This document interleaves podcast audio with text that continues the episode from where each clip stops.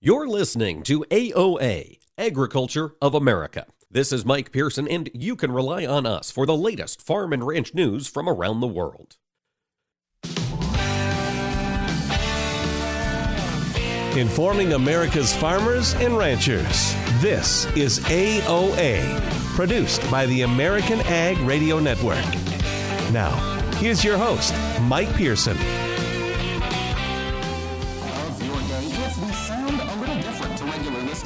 Agriculture of America today. That's because we are coming to you from a ballroom in Tucson, Arizona. We're on location today and tomorrow to work with the folks from Uncommon Farms. We'll be featuring a constellation of conversations with the folks from that organization here over the next two days. We'll also be checking in on some of the regular factors continuing to move the markets here in agriculture.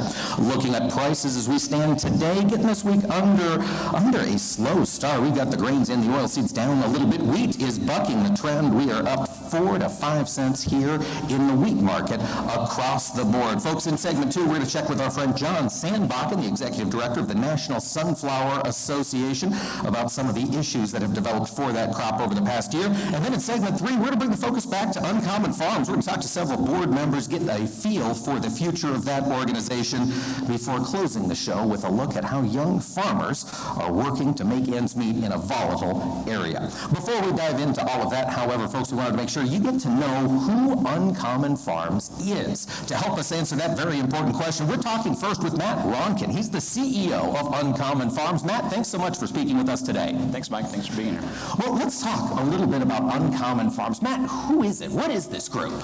Yeah, thanks. So Uncommon Farms has been in existence for close to 20 years. So on, on one way, we're, we're full of experience. On the other, we're, we feel like we're just getting started in terms of the value that we can add to our clients. So, you know, our goal is to create the most valuable uh, community of farms and farmers across North America. And then we're driven by one, one purpose, one mission, and that's allow family farms to control their own destiny. And um, our value proposition is quite unique. So we work with each one of our members, put together a strategic plan, and then put the resources in place that allow them to be able to do that. And we do that across a number of different disciplines. Um, the real core, the real value of who we are and what we are is the community then of bringing all of those members together. And this is a great example of, of, of how we do that. And then third, thirdly, we attract strategic partners that want to work with a group like ours, progressive, like-minded farmers that are willing to try new things and, and want to get that competitive advantage for themselves.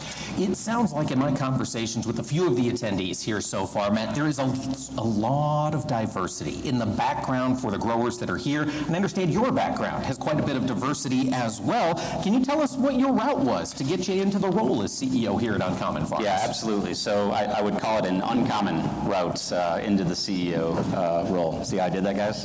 Um, but so my background is, is uh, ironically just not in agriculture. So I didn't grow up on a farm, didn't go to ag school, didn't grow up in the agriculture industry at all. In fact, my career was was uh, built at Ralston Purina Pet Foods uh, in St. Louis, Missouri, and have a marketing and sales background and moved into general management roles uh, as I went along. One of those roles that I had was with Purina was to uh, run a small acquisition that we made out in Durango, Colorado, called Zuke's Pet Nutrition, and uh, they they gave me the keys to the car, so to speak, and allowed me to, to build the business strategy, to, to use my leadership to build the culture, and that's where I fell in love with that that entrepreneurship. And so I knew at some point in my career I wanted to work with and work for entrepreneurs and help them achieve their goals, and so I made quite a shift at one point. Um, I, I worked with a marketing services company for a couple of years. I worked with some smaller pet food companies and got the phone call from, from uh, Uncommon Farms.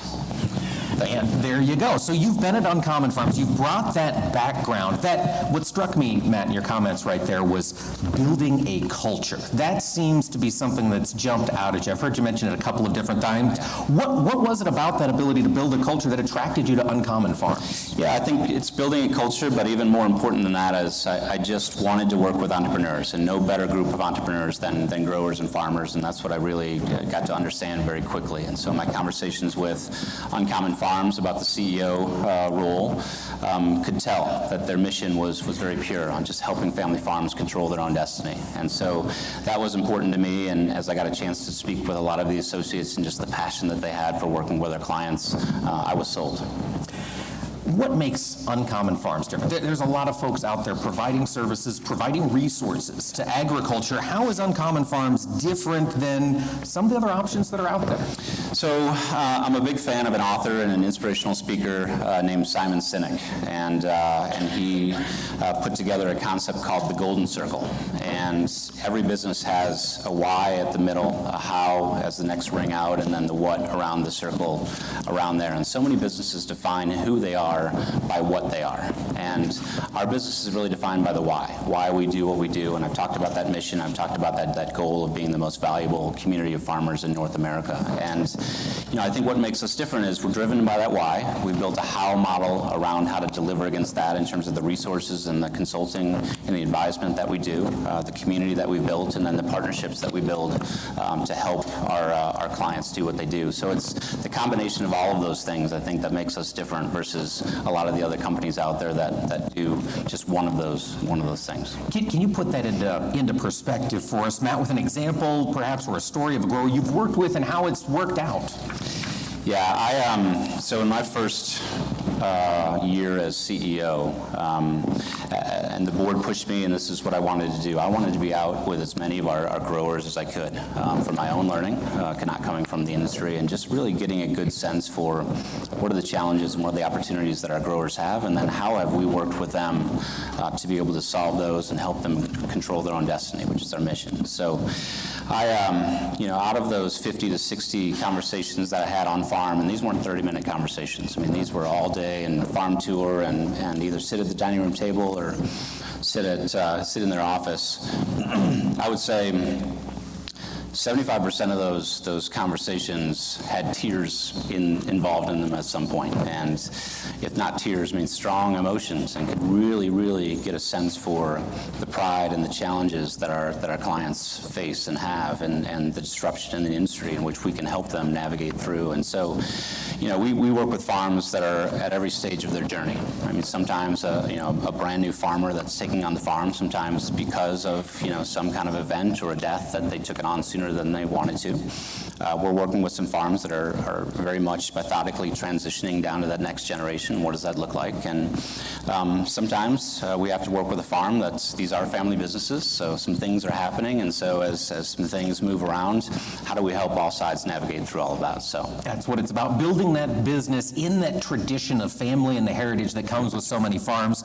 Matt, as you look out, what is your vision for Uncommon Farms here into the future?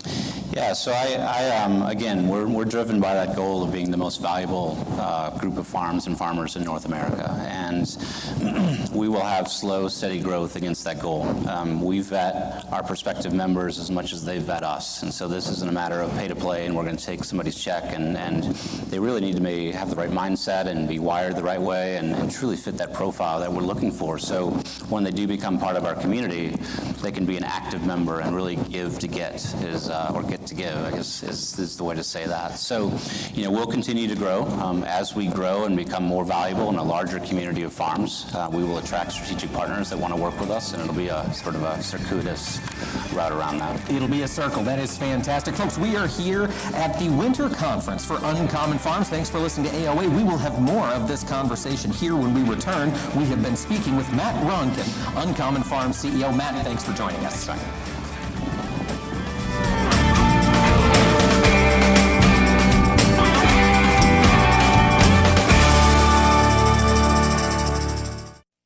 Hi, this is Mike Pearson. You're listening to AOA, Agriculture of America.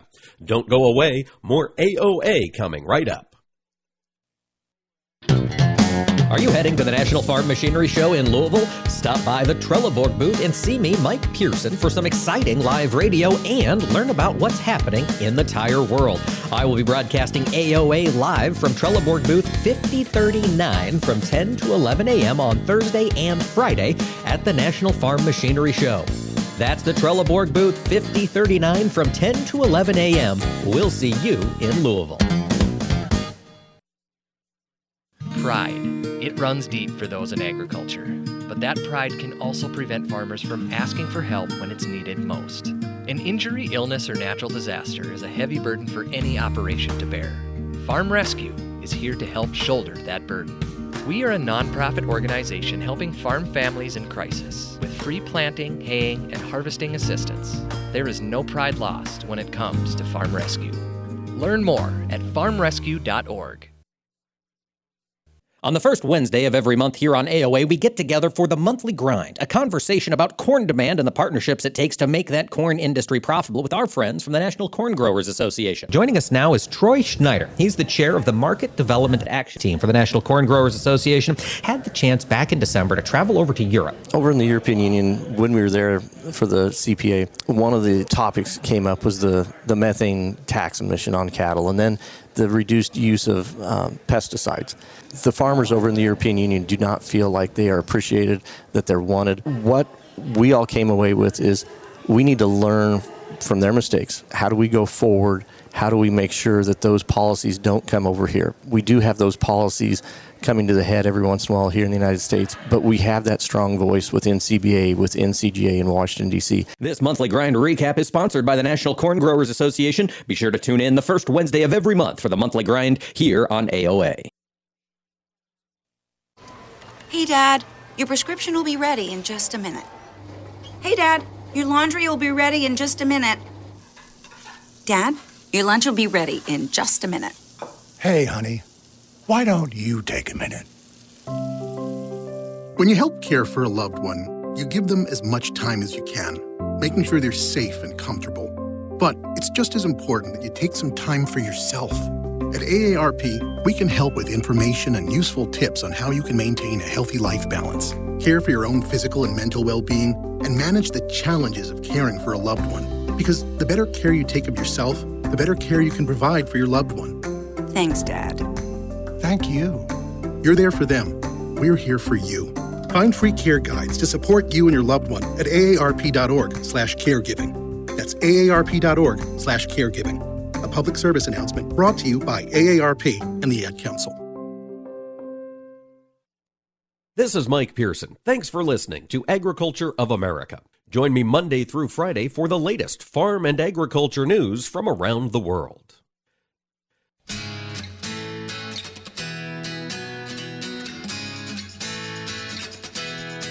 Keeping farmers and ranchers informed.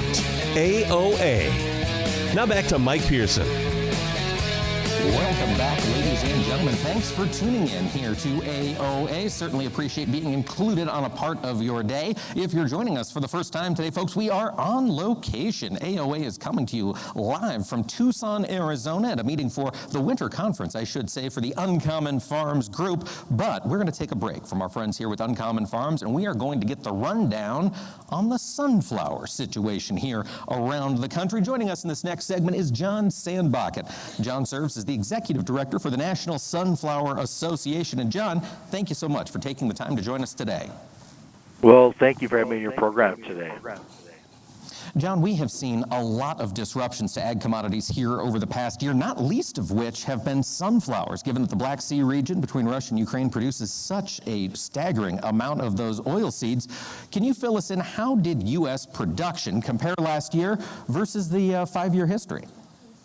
Well, you know, we, we had just a really nice ramp up on acres. Uh, uh, you know, in 2022, sunflower acres in the U.S. increased about 30%, and our production about 48% from the previous year. So we just had a really nice crop, uh, and definitely needed it after the drought year we had in 2021. Yeah, that drought in 2021 was staggering. So we saw production up, John, prices for those farmers this past year. How did they end up moving throughout the season, given that there was that big spike just ahead of planting season?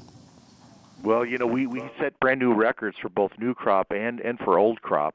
Uh, you know, we hit that $43 level, and, um, you know, that was, that was a new record for sunflower. Oh, wow. That, what was the previous record? Was it a substantial win? Yes, the previous record was about thirty-eight dollars, so that was a significant amount above that. So, you know, definitely something we're very, you know, happy to see, and obviously producers took advantage of what the sunflower market was offering and, and added some acres. And so, John, the question is here heading into 2023 as that acreage battle kicks off for the key commodities, how do you think sunflowers are going to fare? What does the economics you know, look so far you know, this year? You know, I, I would say, you know, when we look at our new crop prices where we're at right now, we're not quite at the same level we were last year. But then obviously, we, we don't have that war boost that we had from the Ukraine-Russian war. Um, but prices historically right now are, are above the historical average by about four dollars a hundredweight. So I think we're in a good position to at least maintain acres and possibly add some, maybe you know five ten percent more um, onto onto what we put on in 2022. John, you really think they're going to be able to compete against corn and soybeans given the, uh, the economic situation that's out there? Well, you know, I, I think you know the returns that that a lot of producers had this past year. When, when you look at that gross per acre, um, they did very well. In, in fact, some areas where were drier, soybeans didn't do as well, and so I think that caught a lot of attention for producers. And you know, the thing is, where, where sunflowers are at, you know, we're we're going to definitely have to compete for acres. Um, but it's not something that we're on. It's not uncommon, and we do it every single year.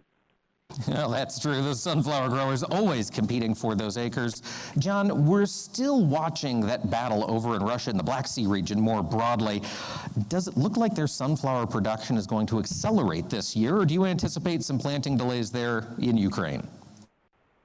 Well, you know, their, their crop, the, the 2022 crop that they harvested in, in the Ukraine was about 40% less than what they had harvested in 2021. Um, the Russians did have some issues with their crop, but winter set in a little bit earlier um, than normal, and they've got about 15 to 20 percent of their crop that's still out there that has not been harvested. So, you know, from from what I'm hearing, you know, and, and it's really hard to get a, a good solid, you know, sense of what's going on because, you know, information is is kind of disrupted in that region. But you know, I think that their acreage is going to be about the same, you know, this year what they had in 2022 overall. But in some cases, you read things that you know they're they're having a difficult time with input costs and with diesel and just just things in general and financing. And so it could possibly cut back on some acres. They could have some idle acres in those countries. John, are we hearing any changes to processing? Of course, with so much uh, so much sunflower coming out of the Black Sea region, that's where so much that emphasis is for the industry. Are we seeing more build out of sunflower oil processing facility in the U.S.? No, there there has not been. We have three three different crush facilities here in the U.S. Um, there is one that will be starting up in, in South Dakota, but that will be probably in about two years or three years from now. But they are in the planning stages um, of doing that, and it's going to be just a great you know thing to have a brand new plant to come online. It will. John, when was the last time we saw an expansion of the, the sunflower crush here in this country? Has it been 20 years? Oh God, at least that. You know, probably even a little bit longer than that. There was, you know, during the the you know late 70s, early 80s is when most of the crush plants were built or, or were started. But you know the the two main plants, the one in West Fargo and one in Enderlin, North Dakota, um, have had various additions put on over the years. They've had refineries added on, which they did not have when they first started, and so there has been some expansion in those areas, and their capacity has gone up. So yeah, we're seeing that capacity expand, John. But as you think about the export business, given the very large wrench that was thrown into sunflower oil trading in February of 2022, are U.S. sunflower producers inking any more longer term commitments with some of these foreign buyers? Are we stripping any business from the Black Sea region long term? You know, where we've seen our greatest growth is in, been in North America, uh, especially in the Canadian market. Right now, Canada accounts for about 70% of all the U.S. exports, and the Canadians were um, a, a market that we're buying both from Ukraine and from other destinations. Uh, but with the war, I think I think a lot of those you know buyers became more aware that you want to buy as close to home as you possibly can and they just really you know strengthen up some ties that we have here with the U.S. crushers and, with Canadian customers. Uh, Mexico has also been be coming back into the market and has been also you know a stronger customer and something that we look forward to in the future um, is Japan. Japan is a really good customer for high oleic oil. And um, it, it's just a really good opportunity for us that we're going to pursue and, and try to develop that market. Where do things stand right now with Japan, John, in that high oleic space? Do we need some additional trade action, some barriers removed, or is it just exposing the Japanese to what sunflower oil can bring? Well, you know, with, with Japan, you know, right now it, to export crude oil from the U.S. is duty free. Uh, refined oil still does have somewhat of a tariff on it, uh, and so one thing we would like to see is that that tariff would be obviously removed, but um, as far as new agreements, things like that. The, the current administration really has not done anything, and uh, at least you know a long time, and so we really need access to more markets. And I would really hope that the Biden administration would would get into gear here and start doing some negotiations. Yeah, I think I was speaking with some friends from the National Corn Growers Association this past week. They are also pushing to see some action on those free trade agreements. But, John, even if we put all the politics to the side, which is hard to do in this environment, at the end of the day, we still got to have supply chains. And we saw that be an incredible disruption to trade here over the past couple years. So many sunflower supplies coming out of rural areas relying on rail and barges. John, is the supply chain system working now for sunflower growers? You know most of our our product is delivered by truck and so that wasn't as much of an issue for us. Uh, the flow into the crush plants into the confection plants was, was pretty good. Where it did affect us somewhat there was bottlenecks in moving the oil out of the plants because those go by rail and so we did have some issues there. Thank god the barge issue did not affect us you know to any degree. Um, it did back up some other commodities but not for sunflower and so you know, we're, just hoping that obviously water levels stay where they're at, and, and we don't foresee any kind of a rail strike or anything like that, because that could that could impede things for us. Yeah, it certainly could impede things for you, for everybody else. I know we're all keeping an eye on what's going on here with the rails. John, before we let you go, of course, 2023 is going to be an active year in Washington, D.C. Farm Bill 2023 will be under discussion. From the sunflower growers' perspective, are there any things you'd like to see added or changed in the Farm Bill? Well, you know, one thing that we obviously want to have is is a very good, strong crop insurance program. It, it's the one feature of the Farm Bill that is so key to all of us. Um, as far as you know, with dealing with Mother Nature, uh, reference prices are going to be something else we'd also like to see addressed. Uh, you know, given where current input costs are at, things like that. Obviously, we want to see a higher reference price because that that's the real key thing as far as PLC and ARC payments. And so overall, we're just looking at, at a stronger safety net for, for producers and one, one that's going to make uh, you know agriculture a profitable business. That's what it all comes down to. These costs have gone up. We've got to make sure our risk management reflects that. John Sandbakken, an executive director of the National Sunflower Association. Tell our listeners, if you would, John, where can they go to learn more about sunflowers and that industry here in the U.S.? Well, you know, the best place to go would be to our website at www.sunflowernsa.com sunflowernsa.com. Folks, check that out. If you are thinking about putting sunflowers in the ground this year, it sounds as though the market is still out there looking for them. John, thank you so much for joining us here today. Always appreciate your insights. Well, Mike, thank you for well, Mike, thank you today. today. Well, and folks, stay with us here in just a couple of minutes. We'll be returning and we'll be back live in the ballroom in Tucson, Arizona with our friends from Uncommon Farms. We are going to be having a discussion here amongst the board members, looking out to the future of Uncommon Farms, reflecting on th- how things have changed over the past year. Stay with us. We'll have more AOA coming up in just a moment.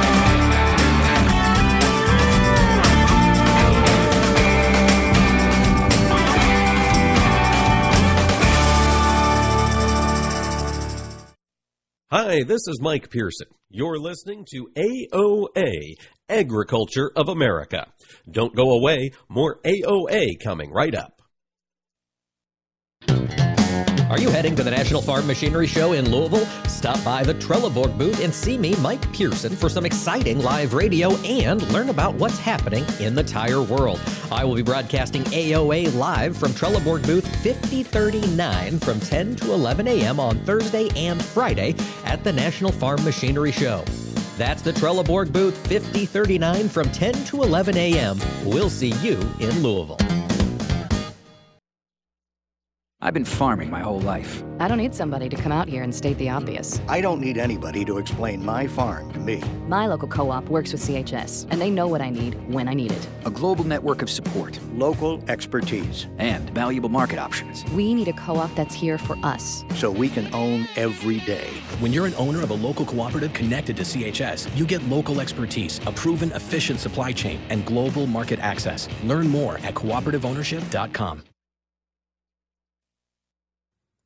You're listening to AOA for the American Ag Network. I'm Jesse Allen reporting. As we take a look at what's going on here in the trade, we see that Right now, it's a fairly mixed trading day on this Tuesday, fairly quiet action. We see some strength in bean oil, the wheat market finding a bit of strength, while soybeans, bean meal, corn under a little bit of pressure. We see mixed to lower action in cattle and hogs as well, looking like could be another washout day in the hog market as we're turning lower here throughout the session.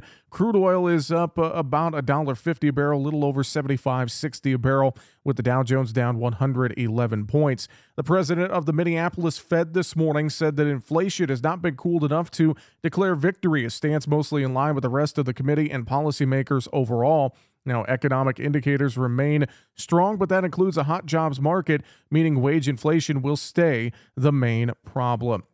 Now, the February USDA supply and demand report is on tap tomorrow. Often an uneventful one, a minor blip on the dreary winter horizon before the trade shifts its full attention to the U.S. planting season into and through the March 31st acreage and stocks report. Expectations are for steady to higher domestic carryouts, with corn the most likely to add to stocks this month thanks to lagging export and ethanol usage metrics. Now, also for now, the grain markets going to be fairly mixed, it seems, heading into the report, with soybeans generally acting as the buoy due to stronger usage and tighter ongoing stocks, ratcheting only slightly lower off a recent move higher here this month. Overall, we see Corn down around three to four here in the trade today. Soybeans uh, anywhere from about three to five lower, with wheat markets anywhere from three to seven higher in Chicago, and spring wheat with KC wheat a little bit higher, around five to 11 higher. That's a check of the market trade here on AOA for the American Ag Network. I'm Jesse Allen reporting. Through the years, you've really kept up with the times. You're on social media. Like, like, dislike, block. Maintained your health. 10,000 steps. I'm a beast. You even programmed your own smart home. In 10 minutes, remind me that I'm a genius. In 10 minutes, I'll remind you that you're a genius. If you can do all that, you can definitely save for retirement. Just go to aceyourretirement.org, a free online tool sponsored by AARP that can help you get on track with your retirement savings no matter your age. At aceyourretirement.org, you'll meet Avo, the friendly digital retirement coach, and in just three minutes, get personalized recommendations to help boost your retirement savings. They're easy to understand and work with your lifestyle. It's quick, easy, and free. Plus, it's brought to you by AARP, so you know they got your back. You are a genius. Take charge of your retirement. Go to aceyourretirement.org now. That's aceyourretirement.org. A message from AARP and the Ad Council. You're listening to AOA, Agriculture of America. This is Mike Pearson, and you can rely on us for the latest farm and ranch news from around the world.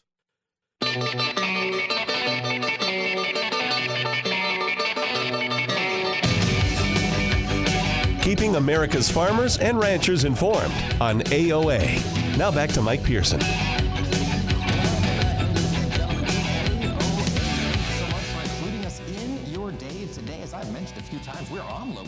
Today in Tucson, Arizona with our friends from Uncommon Farms.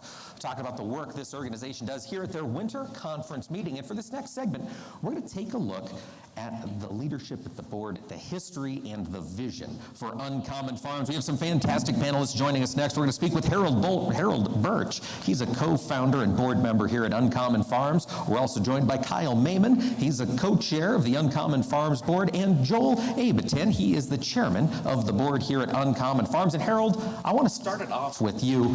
Tell us what was your vision when you launched Uncommon Farms? Right. Well, when we started Uncommon Farms back in the uh, early 2000s, uh, we were, uh, myself and another co-founder, Alan Lash, was heavily involved in the pork industry. And we saw the consolidation that took place in the pork industry in the 90s. And then we started looking at some of the USDA statistics, especially the difference from 92 to 97, 97 to 2002. We started to see a trend line starting to take place of the traditional family farm uh, disappearing from the statistics and, and also noticing that uh, occurring in the, in the uh, farm community. And so we, we said, how can we change that? How can we help farms that do what they do and make their objectives and still, as a group, then be able to compete in the industry. And so we built a community of, of farms to do that, and an organization partnering with other uh, resources that may be outside of our group, and then also bringing the farms together so they can learn from each other, and so they can get the experiences that they maybe couldn't get uh, individually in their own farm operations, and get those experiences as they grow their business and meet their goals and objectives they have. They do not have to compete at the mega level in the farm. Right, it's about helping family farms find success for their family farms. You're not trying to replicate, you know, somebody else's deal. It's what works for you, and the community aspect, Harold, seems to be a very big part of that here. That is, that, that was the whole uh, piece of that is working together, doing things together they couldn't do individually, and achieving goals and objectives above and beyond where they were at individually. That's what it comes down to. And so, Kyle, I, I want to talk to you next as somebody who has participated. How did your involvement with Uncommon Farms facilitate your return to the operation? Yeah, so our our our journey into uh, becoming coming back to the farm uh, was was integrated within Uncommon Farms from the beginning. Uh, the resources that were available there, uh, we went through uh, some interview processes. Uh, we looked at uh, financials to see if uh, not only that could we, uh, from a personal standpoint uh, and a family, be able to to make that leap, and then also uh, financially, could our farm handle that? What changes would have to happen in our farm to to make that happen? And and also, was it would we be able to sit across the table from each other at Thanksgiving? And and those are all very very important things to consider ahead of time rather than to be in the midst of it and, and see a problem then. So, Kyle, I want to dive into a little bit your transition. You were working outside of agriculture, you were not on the family farm, is that right? And the, the goal was to get back involved with it? Yes, so I was uh, I was in agriculture, but I was uh, a chemical sales rep uh, a couple couple states away, and uh, met my wife there in Indiana. And uh, it, it's a long story, but a, a triggering of several events uh, made me decide that it was time for me to grow up and get married and start a family and move home in about six months time frame. So yeah, so, so, we needed some coaching.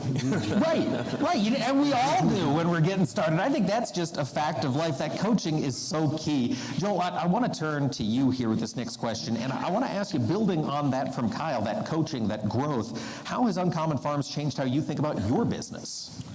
Well, I think I think the thing that we saw is we learn we always learn best from when we're learning from others. So to that point, um, you can't sit it you know in your office and think you're going to be entrepreneurial or grow your business. You have to get out. What Uncommon Farms allowed us to do is get out, get away from the local area, and see what others are doing. Um, this group, uh, they share successes and failures. Um, so you may not always have to invent the next new thing. It's uh, sometimes you're looking for the next person to help you uh, get there faster. That's what it comes back to, or respond quickly when things don't go quite right. Joel, the past three years, we have seen a lot of unexpected events happen in the ag industry. How has working with Uncommon Farms helped you tackle those or, break down these unexpected challenges when they show up? Well, I think as you become a member, right, you, you have to go through a business uh, orientation process. So you, you learn a lot about your business in that. You become more um, instead of being reactionary, you're proactive.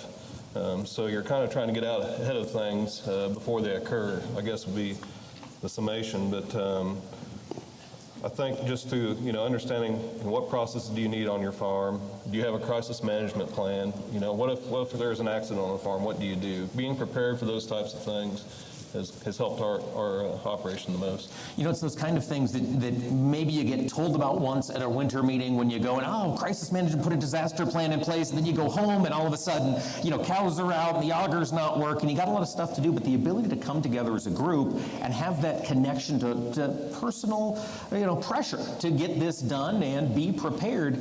Kyle, I want to turn it back to you. You had six months to go from working in chemical sales, crash course onto the operation. You worked it through working with the team here at Uncommon Farms. Since then, you've been going. You've been a part of the operation. How has work with Uncommon Farms helped that be successful since you've rejoined the family operation? You bet, you bet, and, and I just expand on you know what Joel has to say there. Uh, the peer learning is as important as anything, but uh, aside from that, uh, we've we've always just considered Uncommon Farms our go-to call. You know, so if we have an issue and that's something that we're not not sure what to do about, if it's a, an HR issue or a financial issue, or uh, they can't control the weather, but there's obviously different different experts in the building and different resources and partnerships that they have that are they're there, uh, and we can find it all in one place, and that's just very comforting. And also, those are folks that already understand and know our operation as well. That's so true. Harold, you've spent a lot of times working with so many of the people in this room. How has it changed? Or I guess, what's it been like watching the change over the years here as this has matured and grown? Yeah, it's been quite exciting actually to watch it grow, uh, be able to bring new resources in and catch the vision and, and see and watch everybody grow in their business and watch them bring the next generation in. Uh, Kyle, I remember when he was even barely in high school prior to Uncommon Farms with the family and some of these others, watching some of the kids grow up, now uh, coming back into the operation and really expanding and bringing those new thoughts in, in as well and, and excitement into the farms and as well as the staff that we brought in to, to step up and take, take on those leadership roles. That is so key. Kyle, we've seen, same question Joel, we've seen a lot of disruptions in ag over the past couple of years, but we've seen a lot of opportunity because of that same volatility in working with Uncommon Farms. Do you feel like your operation is better prepared to handle some of the volatility and maybe action capitalize on it over the coming years? I'd like to think so. I mean, none of us can predict the future, but um, what what uh, a mantra early on in Uncommon Farms for was that um, let Uncommon Farms be the vehicle that looks outward, outwardly in, in the industry to help you understand some of the things that are coming, so that you can focus inwardly on your own business and not have to be everything to everybody within your organization, and to have uh, that comfort level with an organization to look out into the future and, and be able to uh, at least uh, show you the possibilities is, is, is pretty comforting. It is indeed. Joel, you're currently serving as chairman of the board here on Uncommon Farms. Can you tell our listeners a little bit about some of the accomplishments over the past couple of years you've, uh, you've helped spearhead? Sure. Um, so when I became a board member, uh, our first task was to basically transition from a founder to a, a new CEO, maybe somebody outside.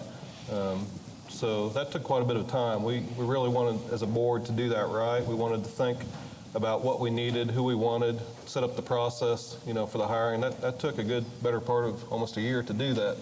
Um, and now we have our CEO. Um, one of the other things we looked at was what do we need to do to onboard that CEO? You know, what does he need from us? What did the members need from him? And Matt alluded to that in his segment. Um, and then from a board standpoint, what, how do we support Matt and his team and the members. So what processes do we not have? You know, what, what do we need to develop within our um, board to better serve uh, Matt and help him be successful?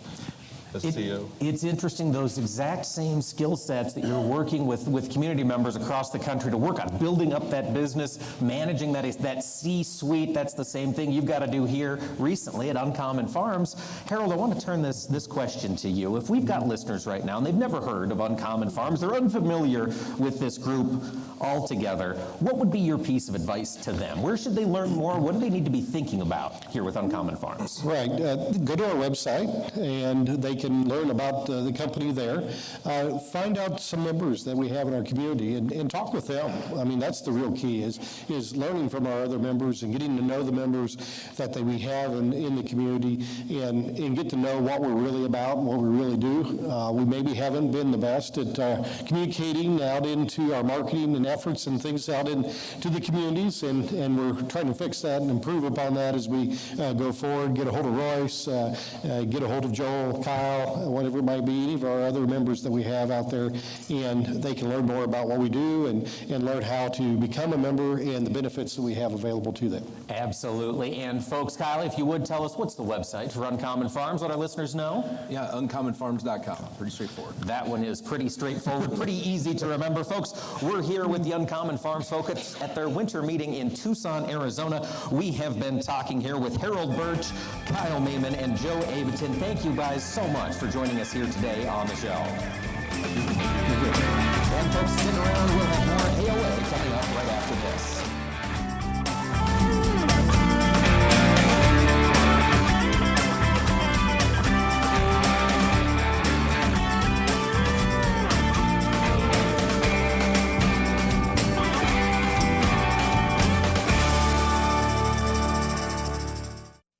Hi, this is Mike Pearson. You're listening to AOA, Agriculture of America. Don't go away, more AOA coming right up. Vision loss is not something that you feel until it happens. Most people lose their vision from diseases like macular degeneration and glaucoma, not at birth. With macular degeneration, you lose your central vision. You have a blind spot right in the center of your face, so I can't actually see your face. So even that little circle in which I could see became a big blur. I was 65 when I first was diagnosed with glaucoma. There were no symptoms.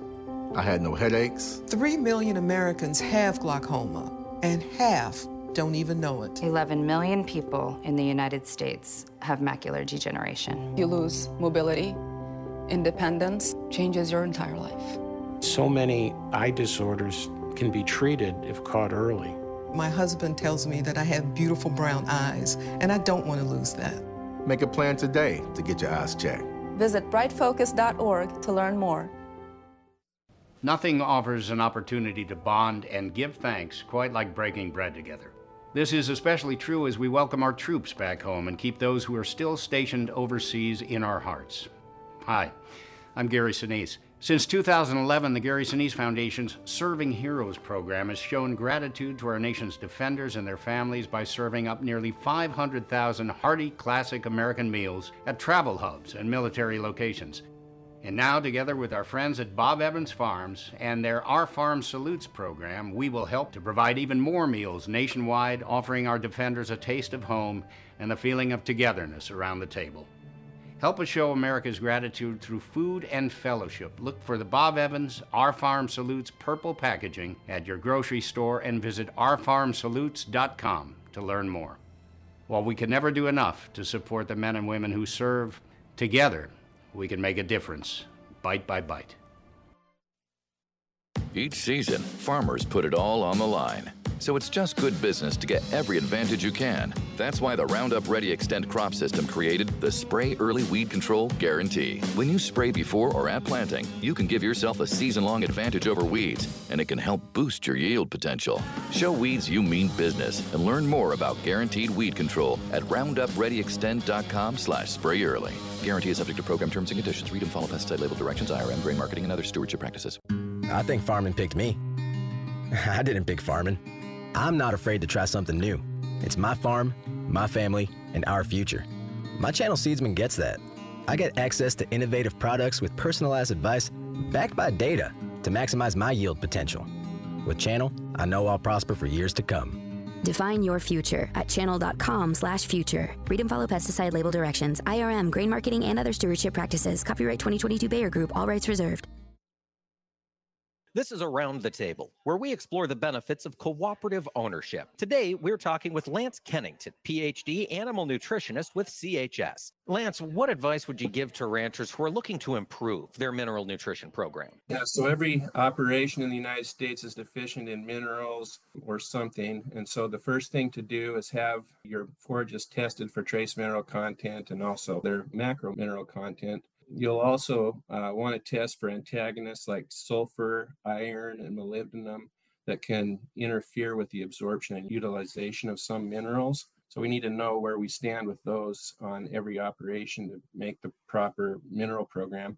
The second, uh, we'll want to test your water as it can also contain antagonists to minerals which uh, interfere with their absorption. Um, they also tell us the hardness and salinity in the water if you have moderate levels of salt in your water and high salt content in your mineral, you won't get a consistent intake of your mineral. The cows won't want to eat, and we need to get it in them to get it to do the good that it needs. We are also faced with a very high uh, sulfur content in our water, and sulfur is always a big problem with mineral nutrition. So we need to know if we have a problem with sulfur in the water to help tailor a, a program that fits that particular operation. Third, you need to make sure you keep mineral in front of them all the time and that you accurately monitor their intake so adjust, adjustments can be made. And if the cows aren't eating it, then the mineral program isn't doing you any good. So, you know, the most important message is feed the right mineral at the right time in the right amount. That is the key, folks. We've been talking with Lance Kennington, PhD, animal nutritionist with CHS. And Lance, thanks for joining us this week. Thank you. And folks, thank you for joining us here around the table. Learn more about the benefits of cooperative ownership at cooperativeownership.com. This is Mike Pearson. Thanks for listening to Agriculture of America. Join me Monday through Friday for the latest farm and agriculture news from around the world.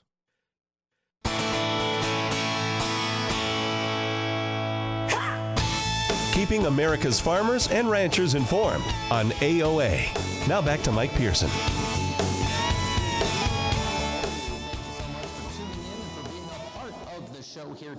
Are tuning in for the first time today, we are on location, Tucson, Arizona, working with our friends from Uncommon Farms. Folks, we've been talking about the work they do here at Uncommon Farms to make the family farm more competitive, more viable as they look out to the future. And now we're going to bring this conversation full circle. We're going to talk to some farmer members here of Uncommon Farms. Joining us now are Ryan and Aiden Weeks, Central Nebraska, not too terrible far from Hastings. Ryan, thank you so much for joining us today. Yeah, thanks for having us, Mike.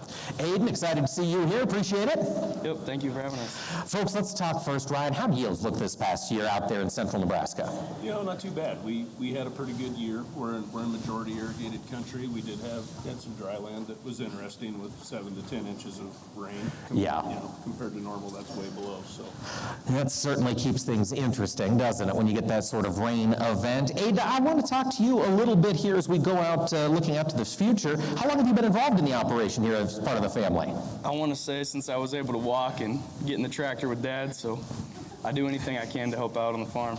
That's what it's all about, is keeping the farm rolling. And Ryan, I wanted to ask you about your involvement here with Uncommon Farms. How have, how have you utilized this group? What have you seen in your operation for your membership? So when we joined in 2016, we were kind of going through through a transition and starting to, to do some some organic cropping and some things like that. And, and uh, you know, we've joined the peer groups. The, All right, folks, we're having a little bit of an IT issue. So yeah, we joined. We started with a the finance peer group, and I also started an MD peer group, and now I'm in, in what they call the GM peer group. And and so you know, with that, um, I meet with our lead of the peer group about you know two to three times a year.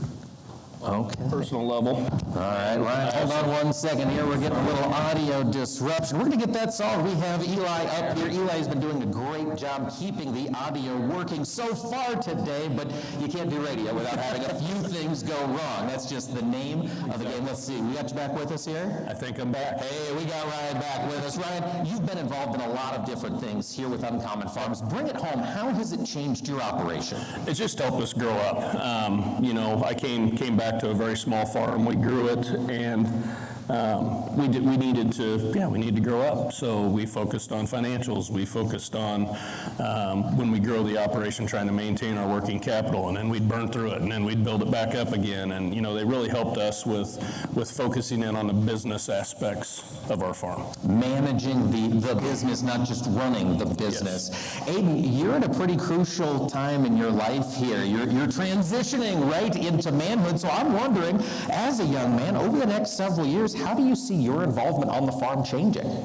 Uh, whether that's getting involved with more technology and different practices with my dad, looking at different options, whether that's uh, more organic, non-GMO, Benson Hill's a good deal, it's starting to go on, whether that's spot spraying, cover crops, all those kinds of deals, and then less hands-on involvement, more uh, as years in the past, and then getting the tools that I need to come back and run that operation to, whether that's education at K-State, whether that's going to peer groups, learning as much as I can from those older guys that have been doing it for a while, or just working for other guys. Aiden, you said something hugely important, and to hear, hear a man of your age say it speaks volumes to, I think, your future success.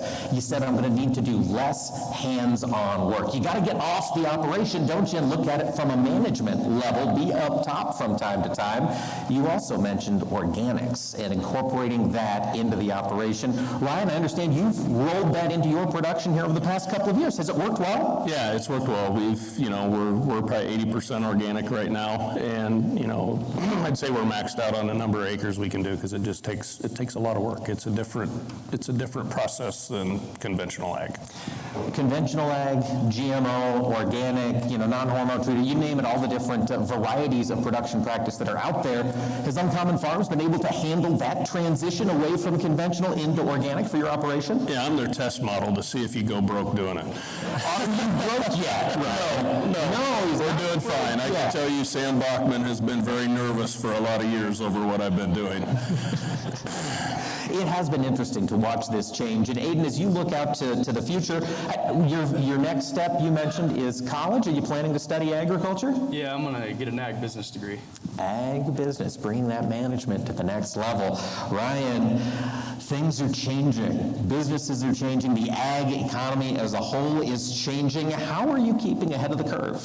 Well, you know, with the organics, that's helped us definitely on the, on the financial side and also helped to the point where we don't have to grow our, you know, our operation so large that it, it, it becomes burdensome for us to manage, you know, and really focusing on making sure that we have the tools in place for him to come back. You know, he brings back a, a viable skill that he's able to bring back to the operation. And, you know, it's different than when I came, I came back to a 700 acre farm. And, you know, it wasn't a big focus on management. You know, now I've had him coming with me to a couple of our GM peer group meetings. You know, he's here this week. You know, that, that learning from peers and being able to um, learn from others' others' mistakes is, is super valuable to us. And, you know, I think he's got a lot of opportunities for learning that I didn't have from a management standpoint that I think are going to help him immensely going forward, and maybe help me get out earlier. Well, that's true. Because, I mean, that's, that's the next step after we grow and bring new folks into the operation. The transition is the next step, always, always an issue for these farm families. Ryan, have you started to think at all about the transition, or are you still in the prime? Yeah, you got plenty of time You know, I said before this year I was going to do 11 more crop seasons full-time uh, before 2022 season. So at 60, I'm going to go to, you know, I, I want to be able to start handing over slowly some of those management duties and, you know, go out over time. I'm not going to completely retire at 60 years old. I'm going to still be there to offer advice that he probably won't want. Somebody's got to drive the grain cart, right? That's right. Yeah. That's right. That is fantastic. Ryan, for folks who maybe haven't worked with Uncommon Farms, they've heard about it today, curious about it, where should they start? What, what pulled you into the organization? You know, for me, it, it was it was the professionalism of the farms that were in it, and and seeing that and the way they handle things, I just I wanted to grow, and, and that was a way we wanted to move forward, and so And it's working. Yes. And it's working, folks. We've been speaking with Ryan and Aiden Weeks here from Uncommon Farms. Thank you, gentlemen, for joining us. And listeners, please tune in tomorrow. We'll be back for more here from the Uncommon Farms Winter Conference in Tucson, Arizona. Thanks so much for tuning in. We hope you have a great day going about your day. We'll see you tomorrow for more AOA. This is Mike Pearson. Thanks for listening to Agriculture of America. Join me Monday through Friday for the latest farm and agriculture news from around the world. On the first Wednesday of every month here on AOA, we get together for the monthly grind, a conversation about corn demand and the partnerships it takes to make that corn industry profitable with our friends from the National Corn Growers Association. Joining us now is Troy Schneider. He's the chair of the Market Development Action Team for the National Corn Growers Association. Had the chance back in December to travel over to Europe. Over in the European Union, when we were there for the CPA, one of the topics came up was the, the methane tax emission on cattle, and then the reduced use of um, pesticides. The farmers over in the European Union do not feel like they are appreciated, that they're wanted. What we all came away with is we need to learn from their mistakes. How do we go forward? How do we make sure that those policies don't come over here? We do have those policies coming to the head every once in a while here in the United States, but we have that strong voice within CBA, within CGA in Washington, D.C. This monthly grind recap is sponsored by the National Corn Growers Association. Be sure to tune in the first Wednesday of every month for the monthly grind here on AOA.